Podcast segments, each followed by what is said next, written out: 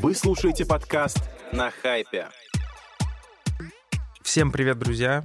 С вами выпуск подкаста на хайпе. Его бессменные ведущие Надя Манухина. Всем привет. И Рашида Фонар. А, сегодня у нас а, формат, которого давно не было. Мы сегодня вдвоем с Надей а, в таком режиме фритолка. И, конечно же, с вами. Немножко хотим попробовать осмыслить, что произошло за последний месяц. И продолжает происходить. Да, и, и продолжает происходить. Мы будем в течение всего нашего выпуска э, называть все происходящее вокруг текущей э, обстановкой, дабы не подпадать под нарушение никаких э, нормативных э, и правовых актов. Вот. И постараемся, наверное, э, не только дать пищу для размышления, но и поделиться какими-то важными инсайдами, новостями, видениями, новостями э, с рынка о том, э, куда сейчас смотрят разные игроки. И у меня первый вопрос к Наде, тоже очень актуальный. Надя, как твое ментальное состояние? Знаешь, наверное, в первой неделе относительно происходящей ситуации, э, безусловно, уровень тревоги и стресса был где-то на пределе, на верхних пределах э, разумной границы, скажем так. Э, но сейчас я даже чувствую некий подъем, потому что мне становится интересно, что же будет дальше. Я не помню, кто это сказал. Мне почему-то кажется, что Ефремов, что жить в России ну просто невозможно, но очень интересно. А вот, Ты помнишь, какой да, день да. у тебя был самый тяжелый с точки зрения переживания, чувства тревожности? Слушай, я, наверное, не запомнила конкретную дату, но зафиксировала вот это вот состояние уровня тревоги, когда я просто без конца обновляла Телеграм, э, и сыпались в каждом паблике все новые и новые публикации относительно брендов, уходящих с российского uh-huh. рынка.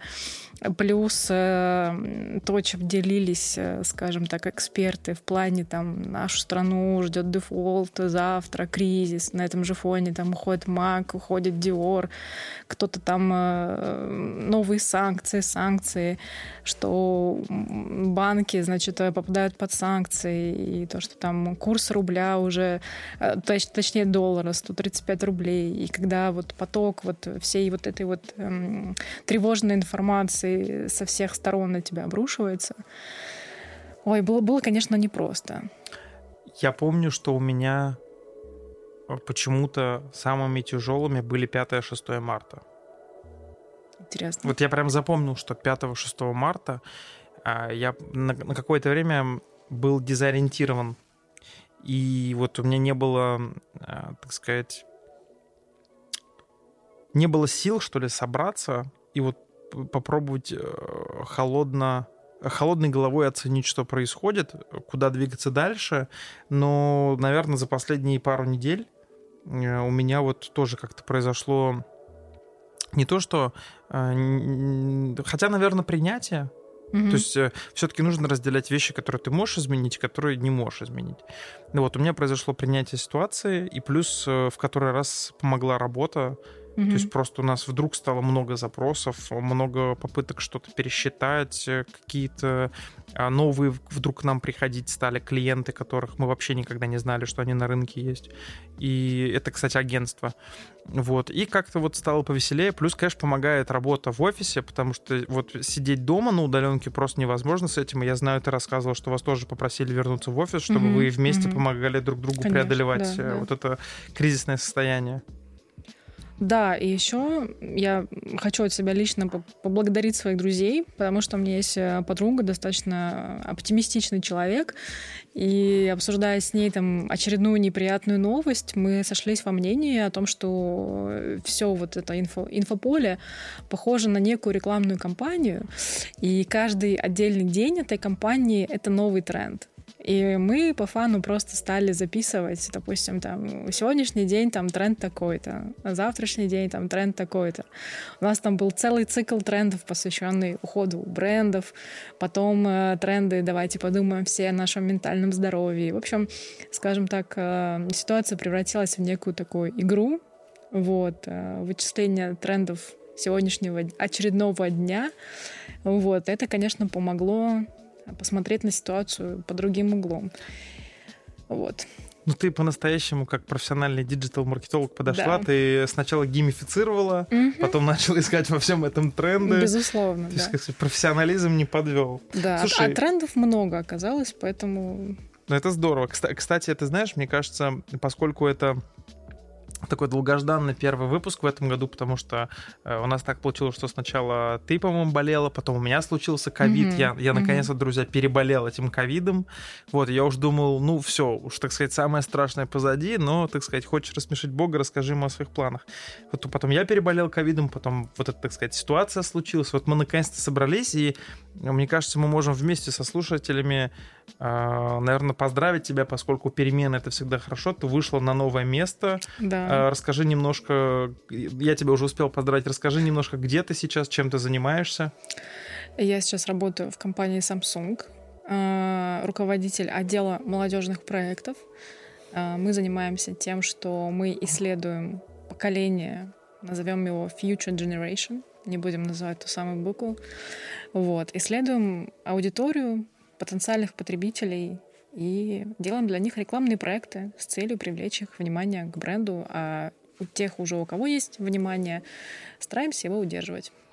Это здорово, и вот ты сейчас сказала про букву, которую не будем называть. Я сейчас подумал, что надо из всех исследований ее убрать тоже из наших клиентских презентаций. Вот, да, кстати, интересно. А, ну, так или иначе, поколение людей, особенно вот в индустрии маркетинга, ну, определенным образом называются, да, если да. мы э, кто мы, кстати, миллениалы, получается, мы что, игреки да? с тобой.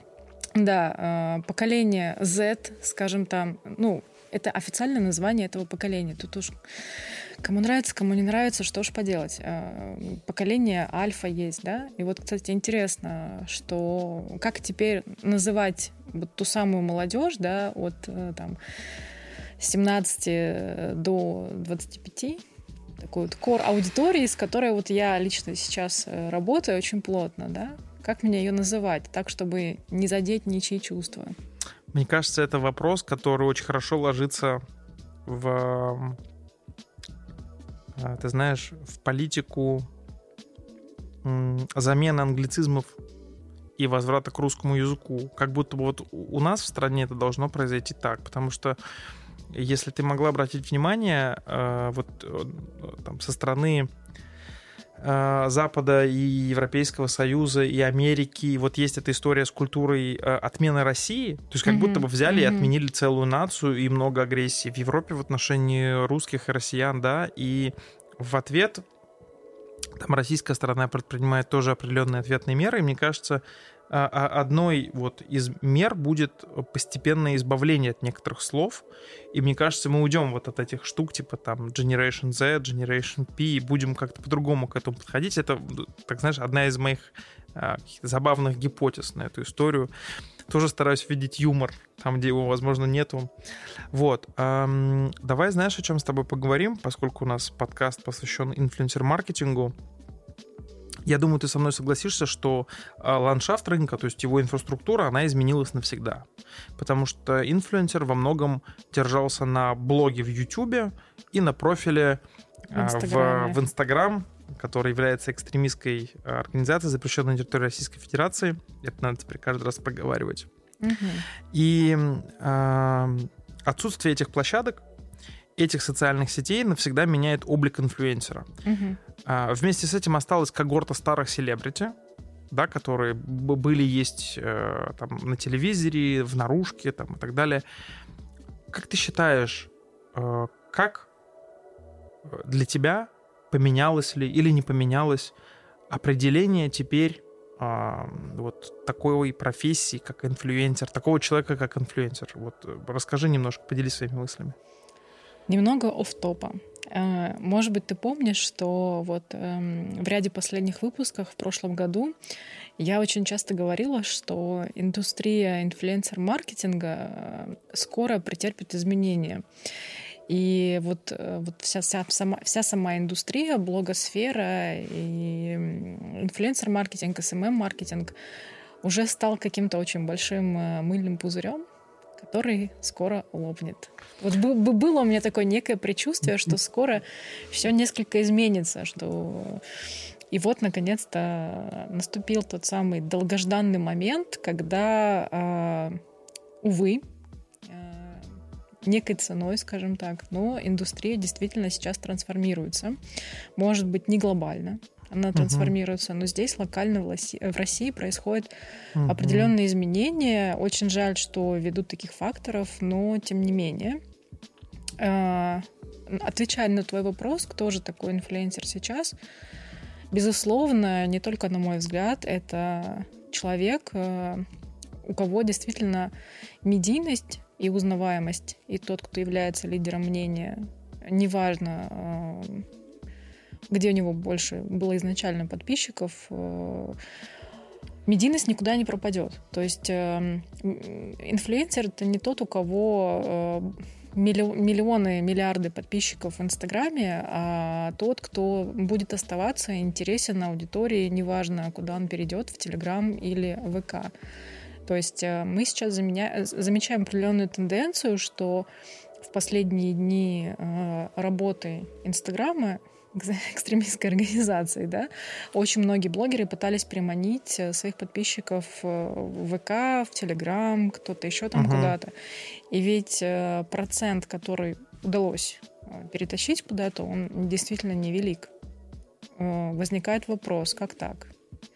И вот этот вот э, всеобщий страх о том, что Инстаграм закрывается, как же моя вот аудитория, но если ты всегда был медийным и действительно был э, лидером мнения для большинства своей там аудитории, то в чем твой страх? Они также найдут тебя в ВК, на тебя подпишутся. Ну, мне кажется, тут э, поднимается вообще тогда вопрос... Э, чего стоил твой контент? Чего стоил твой контент и кем, все, кем были все твои вот эти э, там 3 миллиона твоих подписчиков? Вот. Кем ты был и кем ты стал, получается. Ну, то есть, да, получается, инфлюенсер ты больше, получается, был э, в онлайн, нежели чем, в принципе, ты являлся для кого-то лидером. Ну, да, это, знаешь, вот, э, условно говоря, сейчас было несколько громких блокировок э, той самой площадки, я буду так говорить, потому что быстрее так получается. И вот мне интересно, наберет ли, э, там, условно говоря, инстасамка где-то еще столько же подписчиков. Вот. Хорошо, тогда наверное, такой вопрос. Как ты считаешь, увидим ли мы в будущем, в, в, в недалеком, я думаю, вот э, там в перспективе трех-четырех месяцев, что россияне совсем отказались от э, вышеозвученной площадки, потому что мы прекрасно всем, все понимаем, что э, годы попыток заблокировать Telegram научили россиян пользоваться VPN. Как ты считаешь, много ли останется россиян, на площадке? Или все равно все уйдут во ВКонтакте? Я не думаю, что все уйдут во ВКонтакте, особенно там спустя три месяца. Конечно же, наверное, охваты будут э, меньше и меньше со временем. Но опять же таки, мы не знаем, как будут развиваться в дальнейшем события относительно этой площадки. Но мне кажется, вот эм, э, эффект Инстаграма, он заключается по большей части в том, что публикую какой-то контент, ты где-то вот у себя в голове держишь, что ты выходишь на связь со всем миром. То есть, э, условно говоря, там твой Reels, да, там могут посмотреть, посмотреть люди с разных уголков планеты. И Это в этом, если аккаунт открытый. Да, ну, безусловно. И в этом есть как бы основная фишка, то, что, пользуясь всемирной сетью Инстаграм, ты вот как бы открыт всему миру, ты на связи со всем миром. Гражданин мира. Да, безусловно. И не люб... никакие аналоги локальные, какой бы ни был бы классный софт, и какой бы ни был бы там user-friendly интерфейс, э, не заменит вот этого эффекта единения со всем миром. А, плюс это очень важно для креаторов, которые создают контент, э, что там по хэштегам, по там, определенным локациям твой контент могут там и благодаря интересным алгоритм, алгоритмам твой контент, контент могут увидеть, ну, скажем так, э, практически во всем мире. Это классно. Э, люди в основном сейчас приходят э, на VPN разные. Э, какие-то работают лучше, какие-то хуже. Люди ищут разные варианты других VPN. Плюс уже в открытом доступе появляется информация, как сделать свой личный VPN. Поэтому я не думаю, что спустя там 3-4 месяца эта площадка будет полностью заброшена. Да, хваты будут меньше, но я думаю, что все равно люди там останутся. Угу.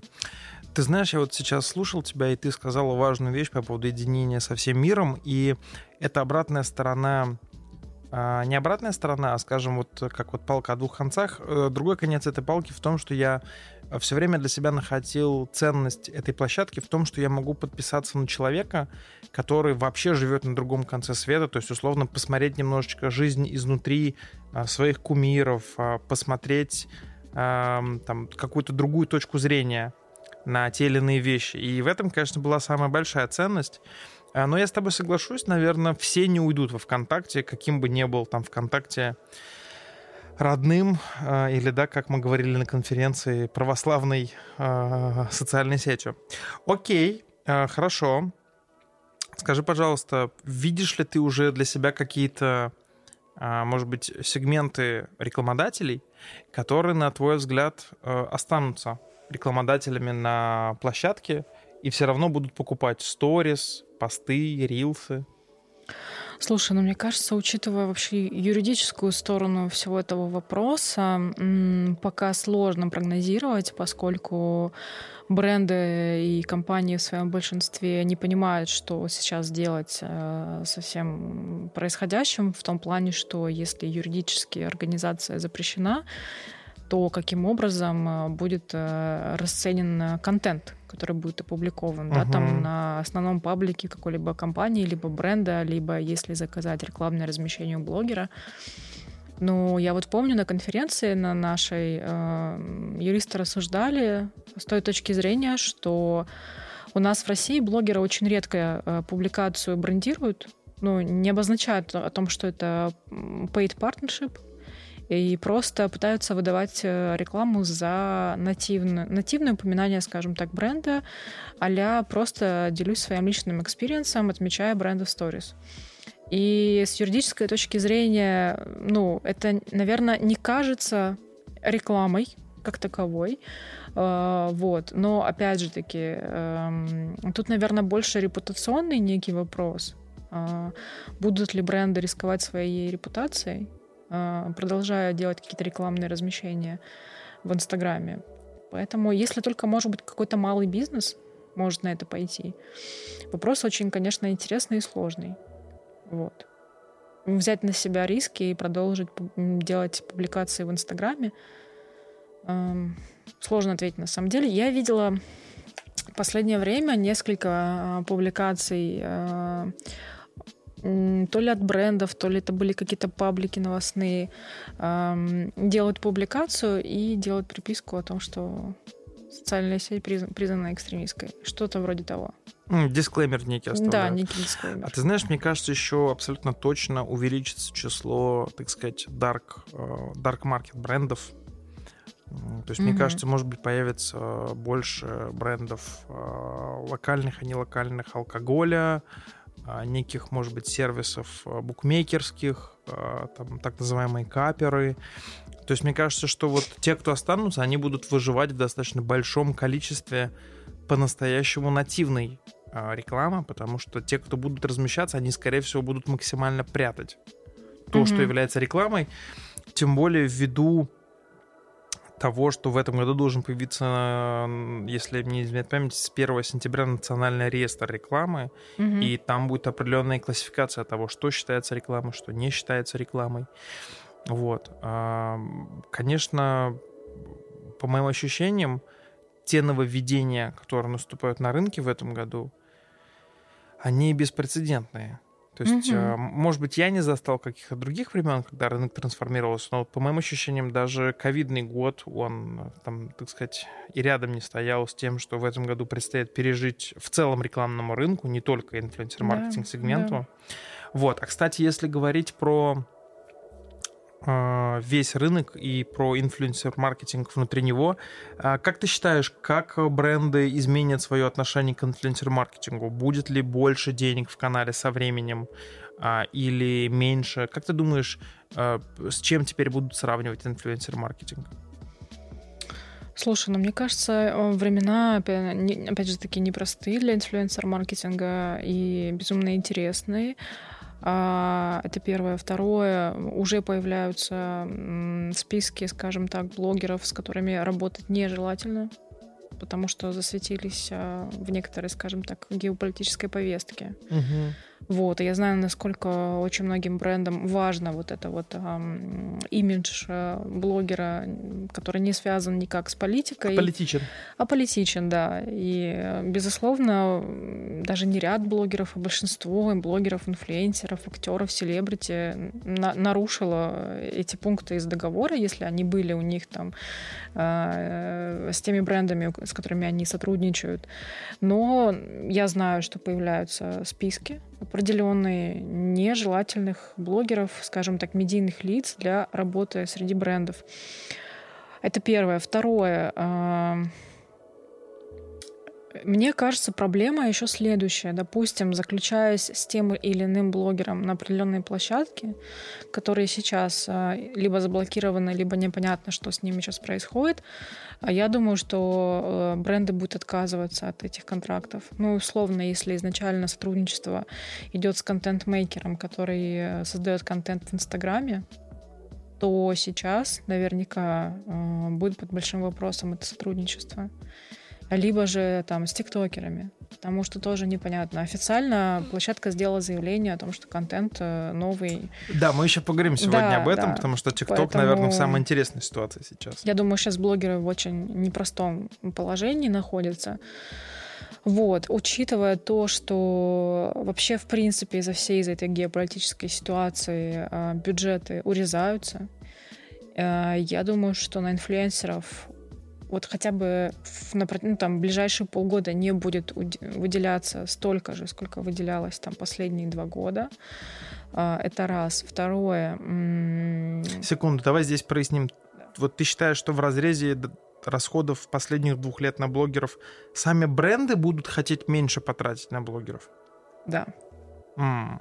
Потому что относительно происходящей ситуации бюджеты режутся, и я уверена, что на блогеров, учитывая всю эту ситуацию с социальными сетями, бюджет будет уменьшаться. Плюс, э, плюс, что я хотела сказать. А во что бренды переложат, как ты думаешь? Мне кажется, сейчас более безопасно и надежно для брендов было бы уходить куда-то в офлайн, на мой взгляд. Mm. Интересно. С другой стороны, наверное, ты права, потому что за вот это, эти последние два года разнообразных ковидных ограничений как будто бы люди истосковались по каким-то фестам, а, каким-то это да, ивентам. Да, причем, мне кажется, это в данный момент, когда какая-то более, что ли, сейфти э, зона для бренда. Ну, допустим, представим ситуацию, ты планируешь какую-то крупную компанию онлайн, ты понимаешь, что ты не можешь ни на что рассчитывать сейчас, потому что все меняется настолько быстро. И кто бы мог предположить вообще в прошлом году, да, в начале этого, что Инстаграм будет запрещен на территории нашей страны? Ну, кто? Нет. Что в ТикТоке невозможно будет ничего публиковать, что YouTube также станет под большой вопрос. Кто вообще мог предположить, что все крупные э, Инстаграм-блогеры э, будут создавать себе странички в Одноклассниках и ВКонтакте? Как можно прогнозировать и готовить какие-то большие компании онлайн? Это сейчас очень большой риск. Поэтому я думаю, что в ближайшее время большинство рекламодателей э, будет рассматривать какие-то активности в офлайне. Плюс ковид закончился. Ну, на мой взгляд, э, здесь сложно не согласиться с тем, что доля расходов наружки, вероятнее всего, вырастет. И э, я вот буквально недавно был свидетелем, так сказать, э, диалога в кофейне, где сотрудник одной небезызвестной российской яком компании рассказывал о том, что как только началась вот эта вся ситуация, они искупили как можно больше наружки. Вот, скупили, так сказать, наперед, с запасом.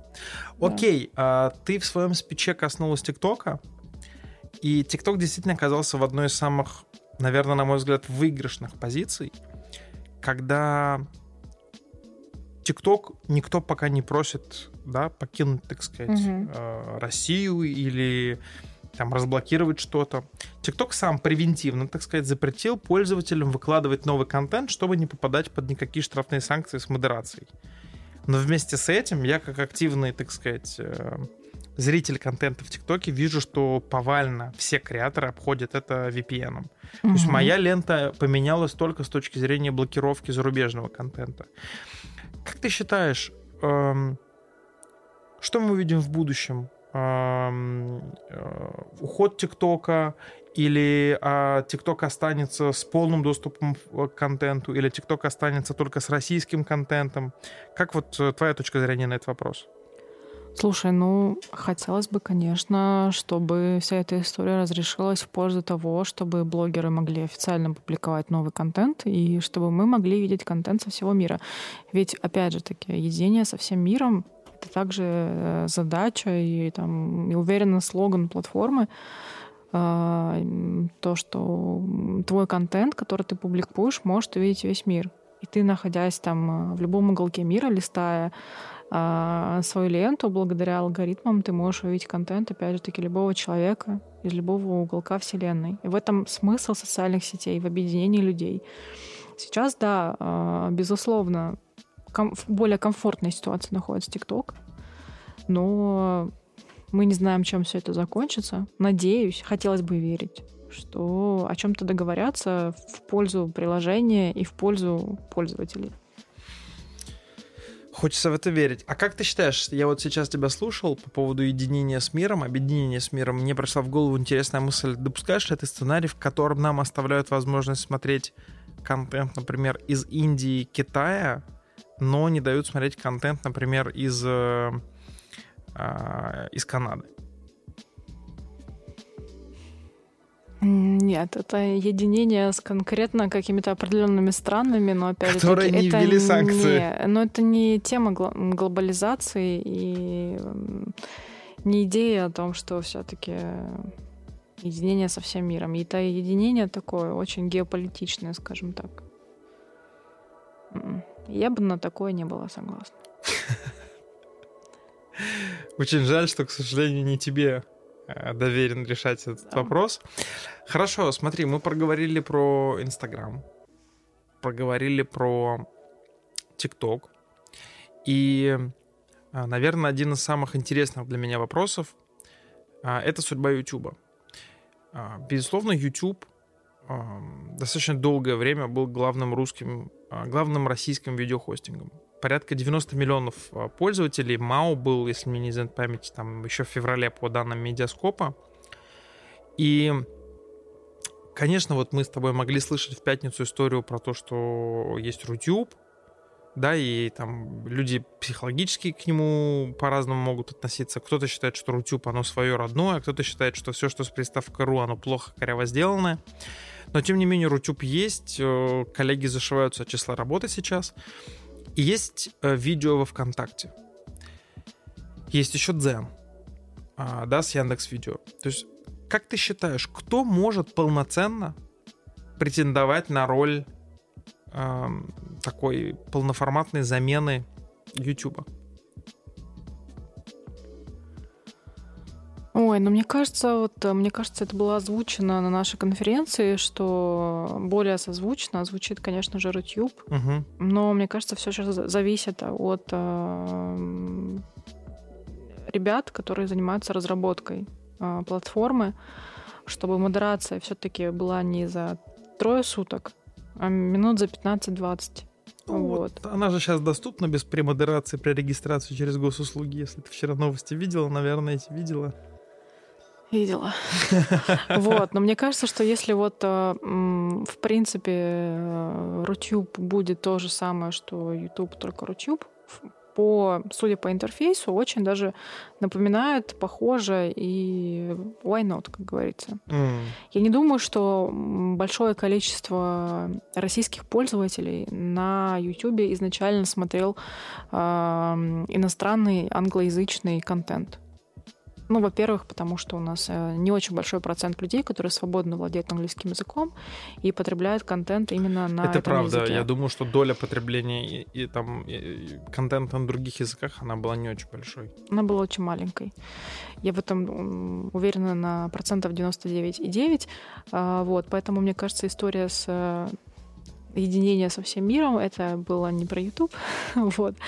А, Поэтому я думаю, что если Рутюб э, подкрутит э, софт, если можно так сказать, то вполне себе возможно, это может быть неплохая альтернатива.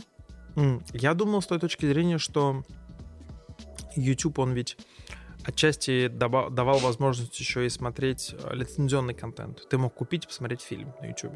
И мне кажется, что Рутюб как раз ближе здесь. Ну А, да. потому что тоже много лицензионного контента, Да. Comedy Club Production, TNT Production, но ам, ведь по числу UGC роликов, по числу каких-то приколов, по числу каких-то слитых сериалов, а, ВКонтакте это ведь огромная база. И ВКонтакте, наверное, внутри своей экосистемы тоже могут быстро сделать классный кабинет для там, авторов, да, то есть вот эту YouTube-студию повторить. Вот. И э, останется вопрос только за лицензионным контентом. Ну, безусловно, ну, ВКонтакте всегда был такой площадкой для поиска чего-то нелицензированного. Я думаю, что большинство аудитории, кор аудитории, как раз-таки сидит там за этим. Я думаю, что... Мне кажется, за музыкой и за мессенджером. Музыкой, опять же таки, там можно найти действительно любую музыку, нелицензированную в том числе. Да. Все-таки был определенный вектор направления потребителя последние, э, последние, наверное, лет пять. Все-таки переход на платные подписки и на платное потребление контента. Ну, производителю контента уже стало привычным делом оплачивать его работу. А, Вот. И сейчас как бы переходить на что-то нелицензированное, опять же таки, на просмотр фильмов, пират, пиратских фильмов, это, не знаю, ли- лично мне не очень Слушай, ну у нас было же достаточно онлайн-кинотеатров. Э, Есть ОК в экосистеме Сбера, есть э, Иви, который, э, если мне не изменяет память, э, надеюсь, никого не обижу, это независимый онлайн-кинотеатр. Есть э, Винг в структуре Ростелекома, есть э, Море в структуре национальной медиагруппы. Мне кажется, ничего не забыл. Мне кажется, возможно, что где-то есть в каких-то высоких кабинетах идея разделения видеосмотрения. То есть вот есть, э, возможно, есть такая идея, опять-таки не претендую на, послед... на истину в последней инстанции, что Рутюб — это там телеканалы, ТНТ, какие-то онлайн-шоу. А Плюс, кстати, обратил внимание, что в Рутюбе уже есть э, первые, э, не, не первые, но уже есть даже посвященные стриминговому контенту М. а, истории. А ВКонтакте оно больше такое, как бы как раз клипы, музыка, прикольчики. М, Вот, а, потому что, может в, быть. в принципе, во ВКонтакте колоссальная музыкальная база, Мгм. свое приложение. И вот мне кажется, что было бы здорово вот ВК как раз туда развивать. То есть, то есть ты предполагаешь, что ВК будет больше площадкой, скажем так, для UGC контента, видео? А, да, мне кажется, в ВК, с учетом того, что там есть рядом еще и ВК-клипы, вот как раз достаточно удобно. Ты себе, например, на личную страничку загрузил блог, а в ВК-клипы выложил какой-то шорт-контент, а в сторис еще выложил что-то. И на своей странице еще написал пост. То есть, мне кажется, вот в этом смысле слова ВК, он больше подходит для UGC-контента и Мгм. вот, скажем так, для ведения блогов. А Рутюб — это прям такая вот чинно-благородная площадка. Пришел, авторизовался, смотришь. То есть как раз вот Ну, да, именно просмотрение абсолютно. да, Вот, возможно. да. опять-таки есть Яндекс Дзен, который с огромным количеством роликов, но у меня почему-то, возможно, предвзятое отношение такое однобокое к Дзену. Для меня Дзен — это что-то очень полезное. То есть, вот, может быть, как-то у меня так алгоритмы настроены, что я все время в Дзене вижу какой-то контент, а, условно говоря, там, как научиться читать в два раза быстрее, там, куда пойти на ораторские курсы, я не знаю, вот Мгм. у меня что-то такое, или там, э, не знаю, там, история написания вселенной Толкина. То есть вот у меня почему-то какой-то такой очень educational контент Мгм. в Дзене вылезает. Либо контент э, в стиле how to.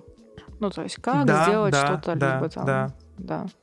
Это, кстати, очень интересная мысль о том, что э, вот раньше, особенно в агентствах, была такая история, э, что приходит бриф, я хочу найти в Инстаграме блогеров, которые ЗОЖ, и они обязательно расскажут how to и именно с моим продуктом.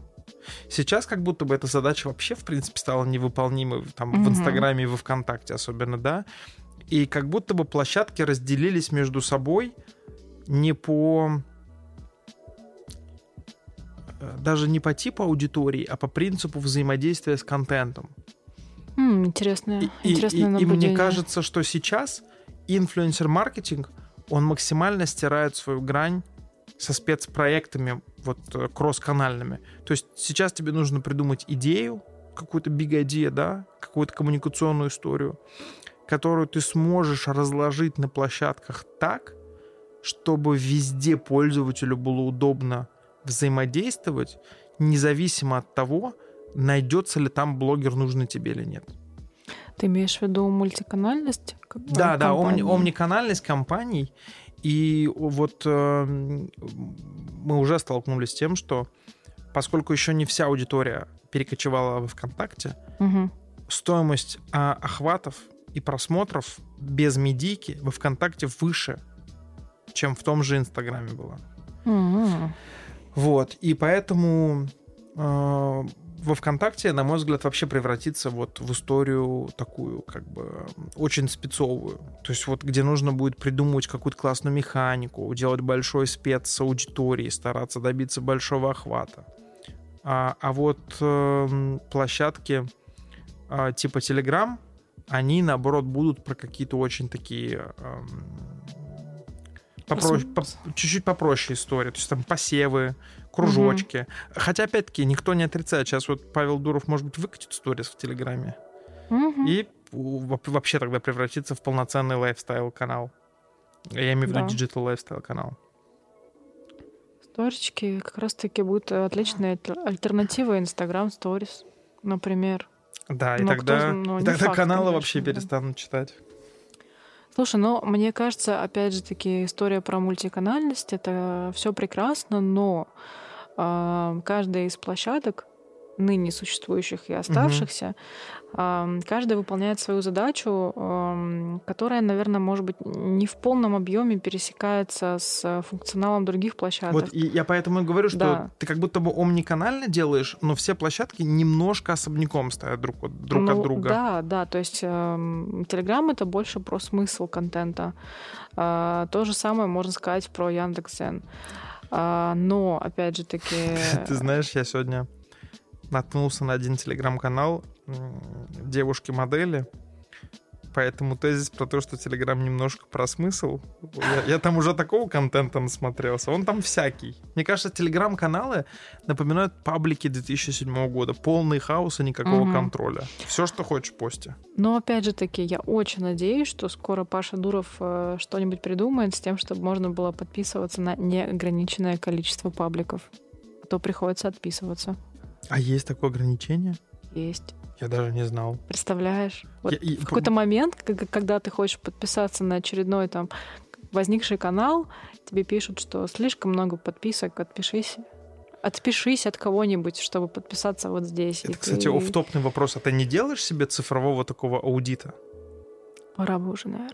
Я вот э, примерно раз в квартал сажусь и проверяю вообще, на что я подписан, как часто я туда захожу и что мне это дает. И у меня еще, это, наверное, из области некого внутреннего перфекционизма, у меня все разложено по папочкам в Телеграме. У меня тоже есть там папочки определенные. Проекты, Да, клиенты, да, да, хобби, да. саморазвитие, Да, новости. да. Но я тебе скажу, что даже в этих папочках э, количество вот добавленных чатов или каналов, оно также ограниченное. А, И у меня уже наступал э, в одних папочках оп- определенный лимит, и мне также приходилось делать выбор, кого же убрать оттуда, из этой, из из этой подборки. Вот. Грустно. Я стараюсь оставаться на связи со всеми. Но, но если Надя миром. вам не отвечает, знаете, что она сделала свой выбор. Слушай, а вот, кстати, мы сейчас говорили про игры, и я подумал про Twitch. Угу. Ведь э, я пока не слышал никакой претензии к Twitch. Кроме того, что Twitch просто сам как бы встал в позу фи и заблокировал угу. монетизацию российским стримерам. То есть, в принципе, другого вот ограничения я сейчас не вижу. То есть, Слушай, вот исходящего внутри. Мне вообще кажется, что, может быть, скоро блогеры будут, опять же таки, немножко трансформироваться и пробовать себя в новом амплуа. И, скажем так, инстаграм-блогеры попробуют себя в качестве стримеров. Такая переквалификация, например. Ты знаешь, это вот хороший тезис. Здесь прям далеко ходить не буду. Воспользуюсь словами Димы Масленникова который на конференции угу. вот EEB в прошедшую пятницу, IAB, простите, а, Дима сказал, что после того, что ты там годами делал записной видеоконтент, угу. перейти на прямую трансляцию очень тяжело. Мне кажется, переключиться с фото на прямую трансляцию вообще невозможно. То есть вот условно хорошо и, и тебе, и мне знакомый Олег Крикет. Вот ты видишь его в онлайн-видеоконтенте? Mm-mm. Но, слушай, так Олег э, сейчас и особо-то и не возмущается. А Олег если... в целом на Бали, ему не о чем возмущаться. Да. Это не то место, там не та энергия, чтобы возмущаться. Слушай, мне вообще вот в этом плане э, импонирует вышеупомянутый блогер Олег э, в том плане, что он всегда вот в своем находится стиле, его сделать что-то контент э, сделать, э, контент другого формата убедить практически невозможно. Это человек, который вот у него есть свой вайб, свой стиль, и он действительно вот истинный, самый что ни на есть, креатор и контент-мейкер. А, мне кажется, что даже вот э, финансовая сторона вопроса, взаимодействия там с брендами, с, с рекламодателями, его нисколько э, заботит, как качество своего контента и креативная составляющая контента. А есть блогеры, которые все-таки в основном существуют э, за счет рекламы, за счет рекламодателей. Э, и если уж тебя так сильно э, волнует сложившаяся сложная ситуация, ведь ситуация, которая у нас сейчас происходит, она касается не только блокировки социальных сетей, она в целом экономически сложная ситуация для нас, для Очень. всех, для Очень. нас, для всех. И уж если тебя эта ситуация также волнует, ты не единственный, кто в сложном положении сейчас. Нам всем в той или иной степени, каждый в своей индустрии, придется как-то выкручиваться и пробовать что-то новое. Кто-то ну, будет да. вообще менять работу, кто-то будет менять индустрию вообще, кто-то будет страну менять. И если э, тебя заботит, э, что ты ныне не сможешь публиковать контент в том формате, в котором ты привык, так иди и попробуй стрим. вот о чем я. Это, кстати, логично продолжает мысль, о которой мы вначале говорили с тобой до подкаста, что выживут сильнейшие те, кто смогут адаптироваться. Вот. И вот. оф-топ вопрос, ты сказала, кто-то поменяет страну. Ты считала, сколько у тебя знакомых, кто эмигрировал? А, скажем так, из близкого-близкого круга знакомых немного. Из э, дальнего круга знакомых э, приличное количество людей, mm. но также не скажу, что большинство.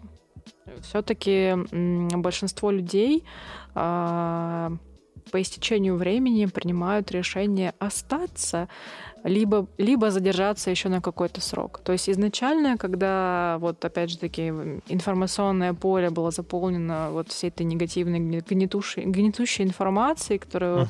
выводила людей из, из равновесия, были ребята, которые приняли скоропостижное решение прям собраться и в одну сторону. А, были ребята, которые также приняли это решение, но в какой-то последний момент сели, подумали и поняли, что не сейчас, попозже. Затем э, вот это попозже, оно отодвинулось еще. И как-то некоторые приняли решение финальное, что мы остаемся и продолжаем э, пытаться существовать в новых реалиях. Опять же таки, кто-то эти реалии воспринял как э, новые возможности, например.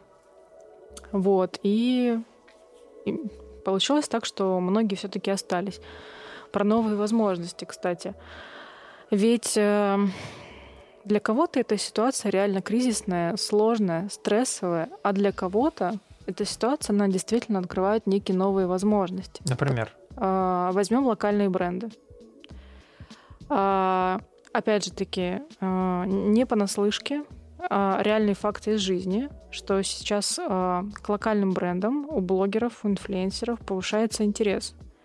И есть случаи, когда сами блогеры никогда, э, то есть есть, условно говоря, локальный бренд одежды, и не было никогда кейсов, чтобы какие-то известные люди сами к ним стучались и говорили, давайте я вам что-то за бартер прорекламирую.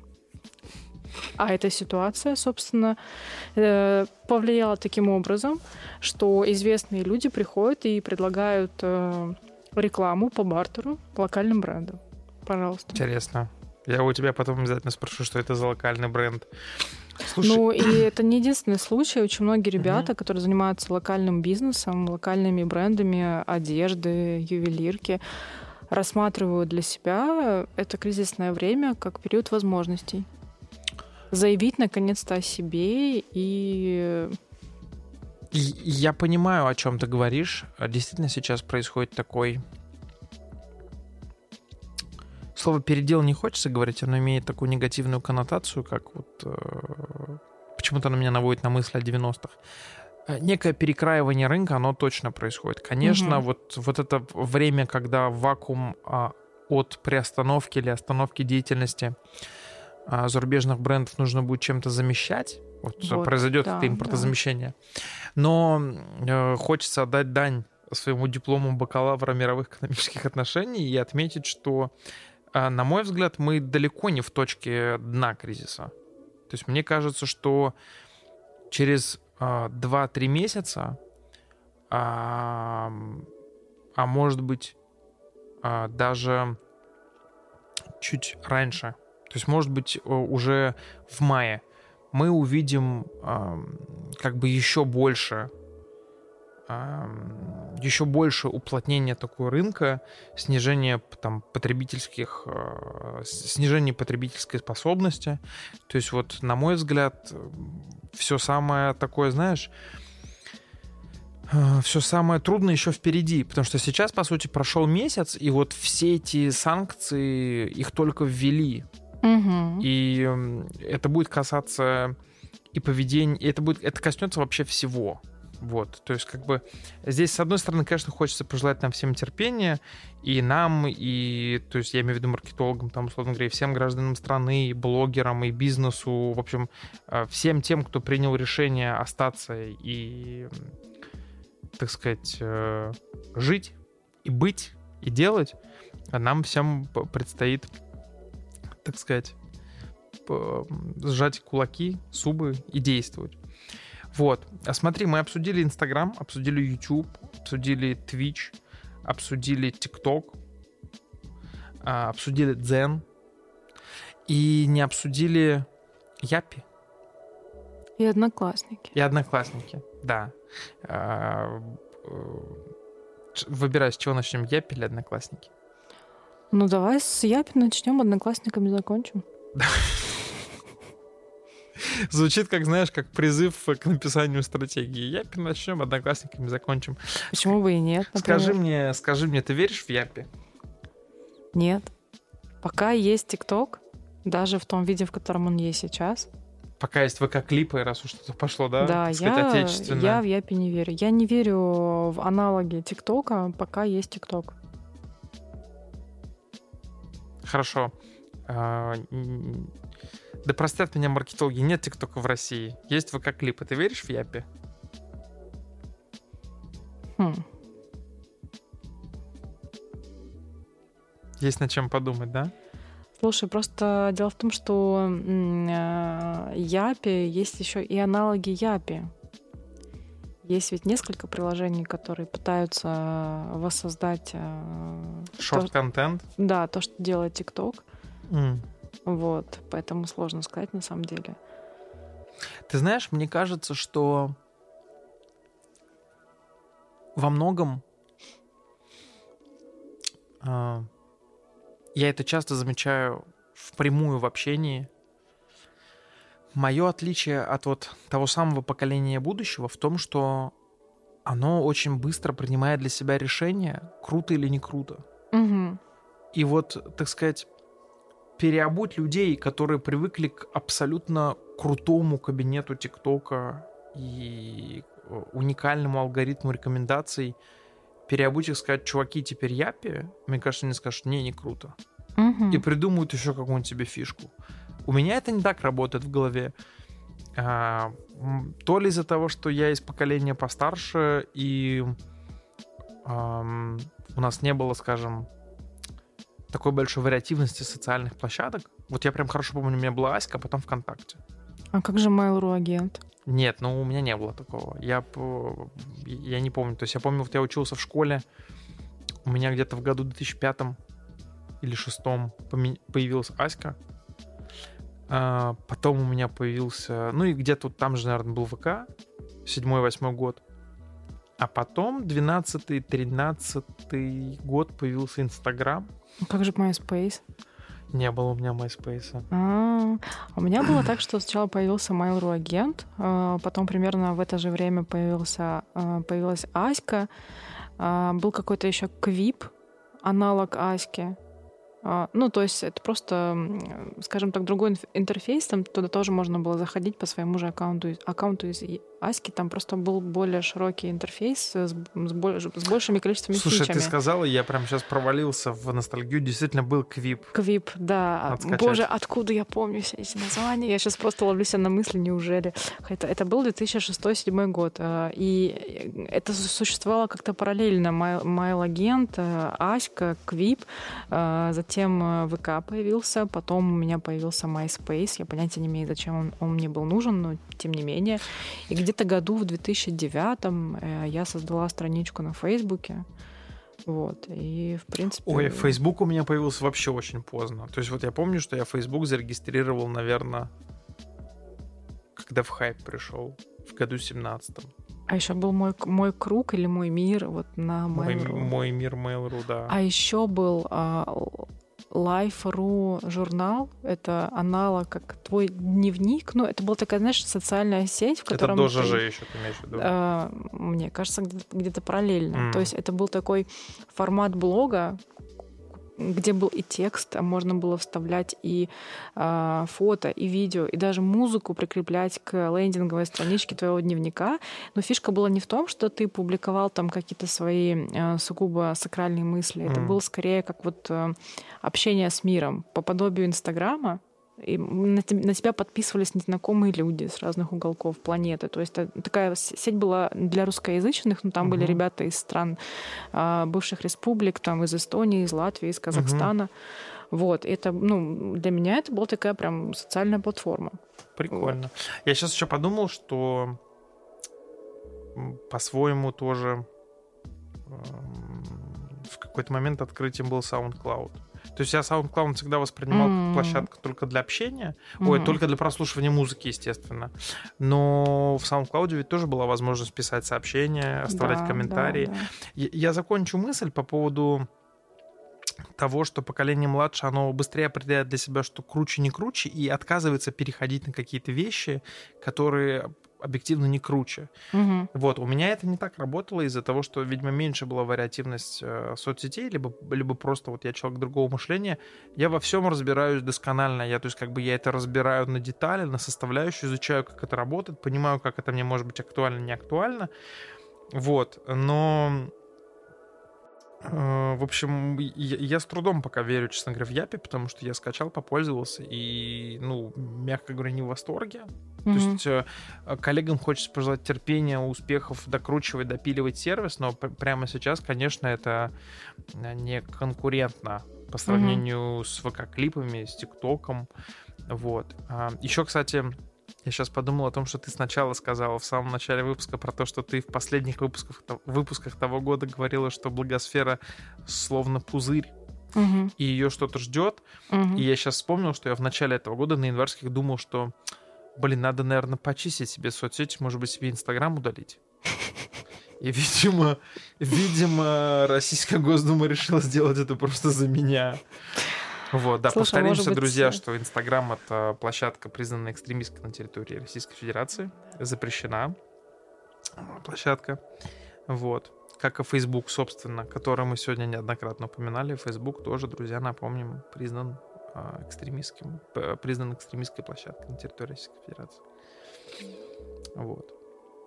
Не хочется на этой ноте заканчивать. Ну, скажи честно, сидишь через VPN? А, где? Ну, В... в этих, пла- на этих площадках. Да, пользователь в этом смысле слова не ограниченный с точки зрения нормативно-правовых актов, поэтому... Ну, получается, что все мы будем продолжать сидеть. Ты знаешь, я, я как-то даже не могу понять, как это отразилось на мне, потому что у меня закрытый аккаунт с моими 50 реальными друзьями, которые на меня подписаны. То есть у меня как было 30 просмотров в сторис, ну так их там 30 и осталось.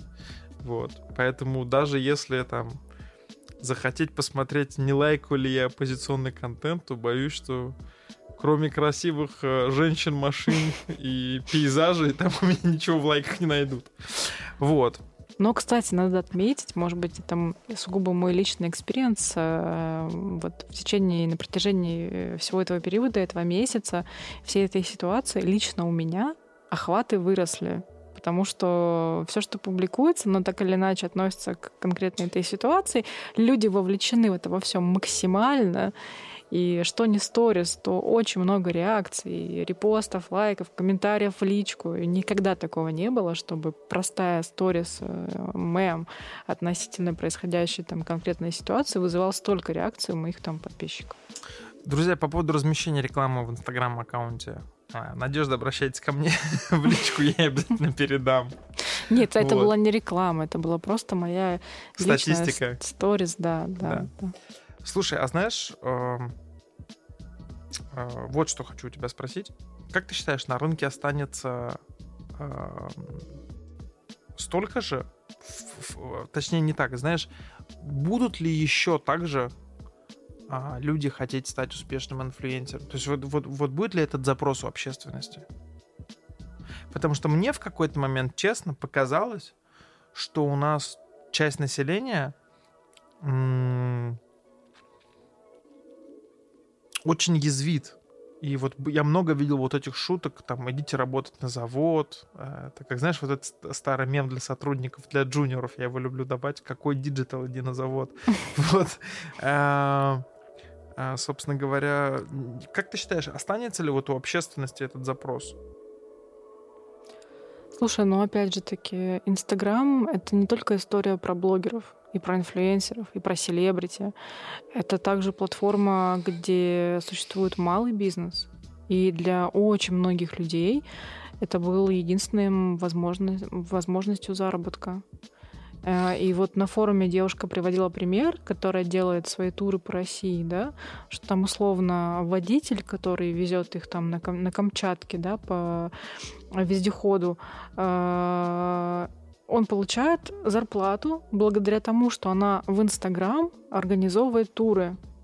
Ну, то есть это вот все связано между собой. Малый бизнес в Инстаграме для очень многих людей, которые даже, может быть, не напрямую сидят там, но получают свой доход благодаря тем, кто их нанимает благодаря работе в Инстаграм. Тут э, злорадство на тему того, что вот Инстаграм закрыли и все блогеры идите на завод, мне кажется, очень неуместно. Да, я с тобой согласен, что злорадствовать вообще в такой ситуации, конечно, не, наверное, не то, чего мы хотим видеть от э, наших сограждан. Э, И интересная цифра приводит ВК-статистика, что я вот, к сожалению, не вспомню, какого числа я увидел эту информацию, что а, за ближайшие э, э, несколько недель во ВКонтакте прибавилось 300 тысяч э, новых предпринимателей. То есть, видимо, сообщество, которое позиционирует себя как бизнес. И это, конечно, очень круто. В том смысле, Ну- насколько платформа, насколько э, предприниматели оказались вот э, действительно быстрыми, э, проактивными э, и, и сразу переориентировались на новую какую-то площадку, пошли развивать ее. Потому что, в принципе, мы, мы же ведь э, в Рунете-то число людей меньше не стало. Они просто ушли на другие площадки. И во ВКонтакте, очевидно, вырастет активность, и в Телеграме, очевидно, вырастет активность, и в Дзене вырастет активность. Слушай, мне кажется, э, интересный вопрос, появятся ли новые лица?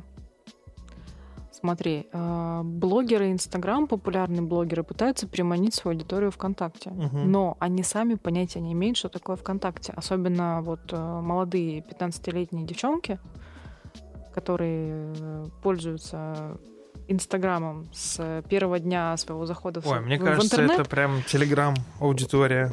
Вот, э, и просто, ну, что им делать ВКонтакте? Может быть, люди, а, которые более осведомлены, как работает та или иная площадка, используют это время как возможность вырасти, вырасти свою аудиторию и стать инфлюенсером. М. Как ты думаешь, вообще вот э, в этот период появятся новые лица, новые блогеры, новые инфлюенсеры? Я думаю, да. Э, Я объясню почему. Потому что... Я объясню почему. Потому что, на мой взгляд,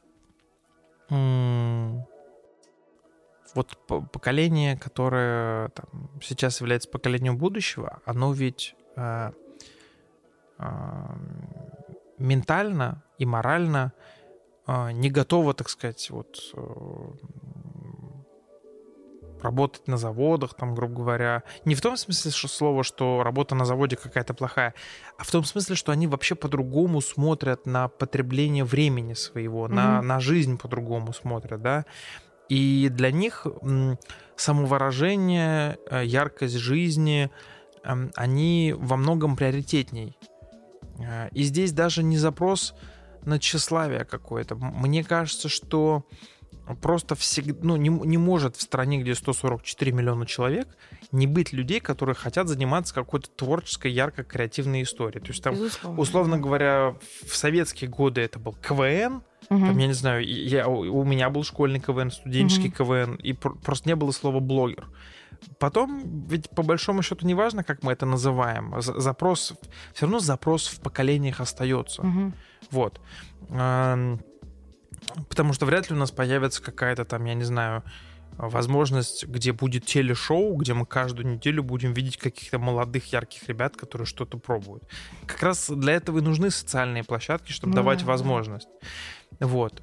И мне, кстати, всегда было немножко обидно за ВКонтакте, потому что ВКонтакте, по большому счету, дал огромную возможность куче молодых музыкантов найти своих слушателей. Безусловно. Я вот прям застал Это да. эту эпоху, и поскольку я сам там 10 лет в качестве хобби занимался музыкой, я прям помню, что ВКонтакте э, родил целую, наверное, вот мне кажется, я даже не совру, и со мной согласятся профессиональные продюсеры и люди из индустрии музыкальной, что рэп в России равно ВКонтакте. Мгм. Потому Да. что вот если бы не было бы ВКонтакте, не было бы огромного количества артистов, пабликов. То есть э, ВКонтакте стал частью текстов, частью песен. Там, условно говоря, у Гуфа и Баста был легендарный совместный альбом, где была песня «Другая волна», и где там загрузили демку ВК. То есть вот, э, то есть как бы э, вот это породило целый жанр. А Точнее, стало, по- стало сподвижником целого музыкального жанра. И поэтому, мне кажется, те, кто будут хотеть как-то креативно развиваться, инфлюенсеры, музыканты, художники, там, диджеи, брейкеры и так далее. То есть как бы вот вся вот эта история, которая может влиять на среду вокруг себя, то есть вот этот impact, influence impact давать, она так или иначе где-то найдет выход. Потому что ну, не- она же не может быть купирована, там, условно говоря. Не на госуслугах же они будут ролики грузить. Хотя уже как бы, Да. так сказать, не знаешь, чего ждать. А еще я задумалась над тем, что э, большинство SMM-менеджеров, э, которые сейчас, может быть, возглавляют отделы агентств или брендов, начали свой путь э, работы в социальных сетях именно как раз-таки с модерирования пабликов ВКонтакте. Да, И да. это как раз-таки вот мое первое хобби, а потом со временем пе- первое, скажем так, место работы, э, то, что сейчас называется SMM, это было модерирование пабликов ВК. Поэтому, в принципе, Пол- Получается, что начиная с 2012 года, с девятого где-то. а, с 9 где-то Ну с вот девятого. смотри, А, Инстаграм появился в России, по-моему, в 2012 В году. 12 да. И вот к 2012 году ВКонтакте уже был вот, вот прям Да, был-был. Да. Сегодня у нас 22 год. То есть за. 10 лет э, родилась и кардинальным образом несколько раз видоизменилась индустрия э, вообще социальных сетей, а вот SMM и блогеров. Потому что SMM был еще до блогеров, а слово блогер, оно вот стало плюс-минус мелькать с большей частотой в 2015 году. Мгм. То есть у нас там в седьмом году появился ВК, через пять лет в Россию пришел Инст, еще через там, 3-4 года. А, да даже если прибавить 5 к 2012 году, в 2017 году появился э, прям вот influence-маркетинг, потому что я уже пришел в хайп, и я помню, что уже были какие-то какие-то большие прям бюджеты, там 10, 20, 30 Да. миллионов рублей. Вот в 2017 году все это начало расти вверх, просто без остановки. Бюджеты росли кратно. Да, 18 год это был годом инстаграм-блогеров, абсолютно точно, я это прям Да. четко помню. И вот пятилетний цикл, кстати. да. И в семнадцатом году, кстати, и экономика начала меняться. То есть началось постепенное вот такое сжатие из-за все новых, новых, новых санкций. То есть э, реально все как по учебникам. Пятилетний цикл. Интересно получается. Получается интересно, да. Ну что, мы как будто бы прям поговорили-поговорили. Охватили все. Мы забыли одноклассники. Одноклассники не забудешь, они с нами всегда. Да. Я предлагаю поговорить про одноклассники чуть позже. Да, С кем-нибудь давай. из одноклассников, может быть, даже. Или, или, может быть, мы уже какой-то классный кейс сделаем с одним из наших клиентов и позовем Давай, обязательно. Вот, ну а что, мне кажется, мы, мы сегодня прям так душевно поговорили, хороший Мгм. получился фритолк. Давно мы с тобой вдвоем не говорили так. Да. Э, Первый выпуск этого года очень интересный, насыщенный. И такой немножко лиричный а, даже. бы кстати, сказала. вот надо было бы вспомнить, не был ли наш первый выпуск нашего подкаста тоже вдвоем. Да, конечно, Ну вот и- вдвоем. И тут цикл замкнулся. Ну что ж, дорогие друзья, наши слушатели, спасибо большое, что остаетесь с нами, э, слушаете нас, э, лайкаете, комментируете. Э, Это очень ценно. Эм, Мы не знаем, положим ли мы этот выпуск на YouTube. Вот. А, Но точно положим его в Телеграм. в Telegram, в SoundCloud, в Яндекс, в Apple. Может быть, теперь еще и ВКонтакте. Может быть, теперь, кстати, кстати, надо поставить задачку ребятам, чтобы ВКонтакте сделали нам страничку. Вот, спасибо большое за выпуск. С вами были э, Надя Манухина И Рашида Фонар. и Рашида Фонар. Выпуск подкаста на хайпе. Мы вернулись, Ура. мы тут, и мы будем продолжать вести наш подкаст. Мы все еще здесь. Мы все еще здесь, да. Спасибо большое и пока-пока. Пока-пока.